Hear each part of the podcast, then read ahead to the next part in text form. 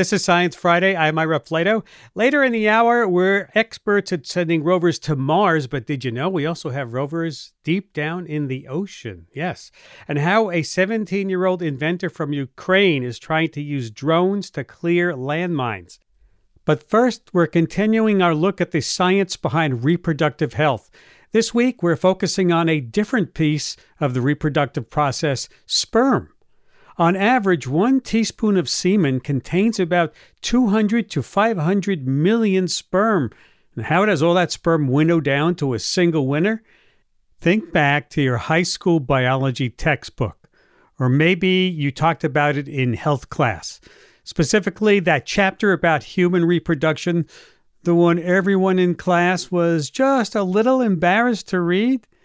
Well, the story may have gone something like this. Those millions of sperm race against one another. The strongest swimmer gets to the egg first, beating out all the competing sperm. However, new research in cows suggests that sperm may actually swim together, forming clusters to help each other swim upstream to reach the egg. Joining me now to share his fascinating physics of the swimming sperm is my guest, Dr. Chih-Kuan Tung, Associate Professor of Physics at North Carolina A&T State University, based in Greensboro, North Carolina.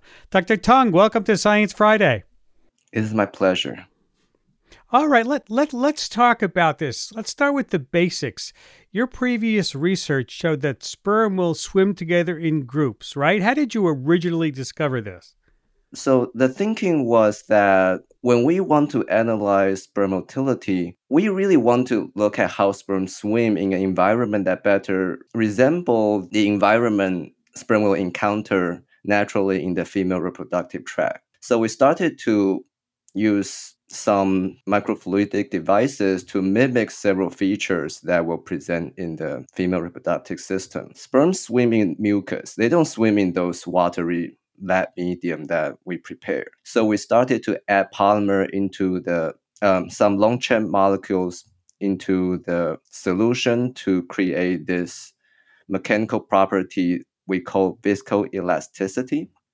The word means that the fluid is both viscous, means it flows slowly, and elastic at the same time. Elastic means that in some short time scale, the fluid has a shape that it wants to come back. Regular fluid, say water, the shape is the container you put that in. But once we did that, we put the polymer to increase viscoelasticity of the fluid. We started to see sperm swim very close to each other, mostly in parallel, and forming those groups. Would it be fair to say that what you did was trying to imitate the fluid that sperms swim in, and by getting a better uh, analog to that fluid, you discovered that they swim in groups. Yes, that's exactly what we did. So we we also did some measurement to compare the polymer solution we used with the cervical mucus, and I mean biological sample. They are not identical every time, but they are kind of in ballpark similarities. So the fluid that the sperm are swimming through during actual conception is cervical mucus, correct? Part of it, yes, through through, through cervix, and then there is some different mucus in uterus and different fluids in oviduct. And and you took a uh, a sample of cervical fluid from a cow, and then tried to get as close as you could by making a, a polymer, a long chain of molecules. Yes, yes, in some way, yes. And, and your latest research looks at how bovine sperm swim and cluster in different conditions. W- what did you find?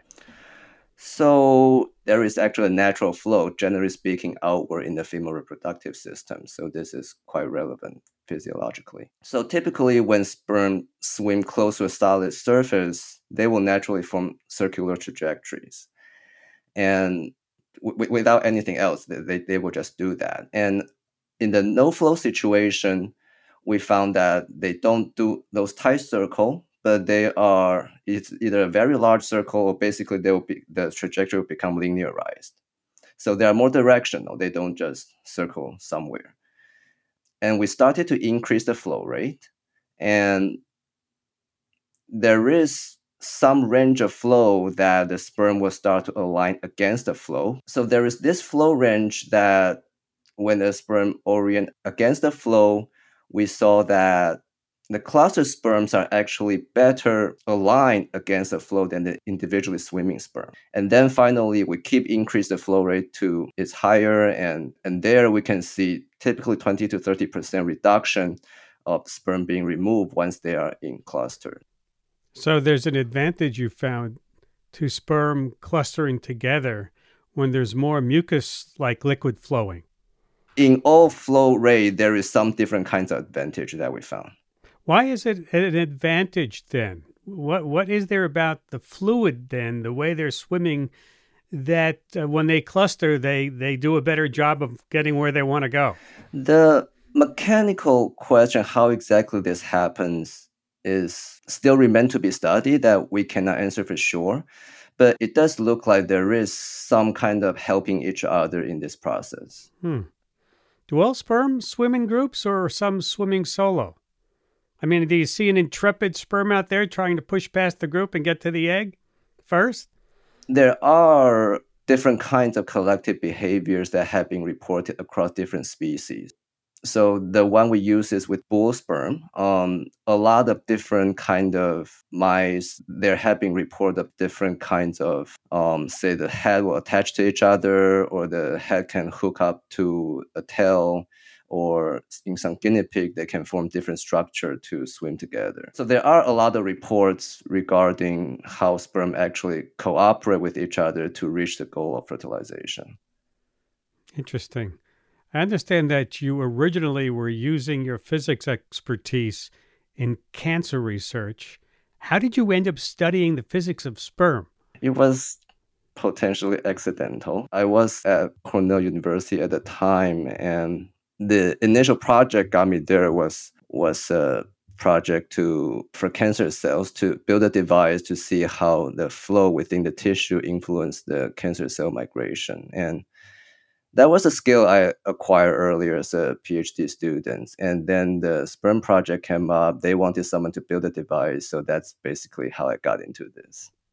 So you became the expert at building the device to mimic the female reproductive tract initially it was just building some devices and and I listened to people what you want to want me to build. and and so they brought you in. Yeah, yeah, yeah. That's how it happened. And how long have you been doing this? Our first paper related to sperm was published in 2014, I believe. So a little while now. Yeah. You so you really have a niche expertise in this right? Yeah, I mean, yeah, yeah. There aren't many people who know how to do this like you do. Has has this research changed how you think about how sperm swim? A lot. Uh, I learned a lot through this process. I never thought about it. I guess the common picture that sperm just compete with each other and then one win is so deeply rooted. But since I started, I realized the whole process is so complicated that I never knew anything about. So, for example, whatever we talk about here is probably more relevant in the lower part of the female reproductive tract, say in cervix or uterus, um, because in order for them to cluster, you need certain you need a higher number of counts. So we are probably not talking about something closer to the fertilization site, which is in the oviduct. Huh.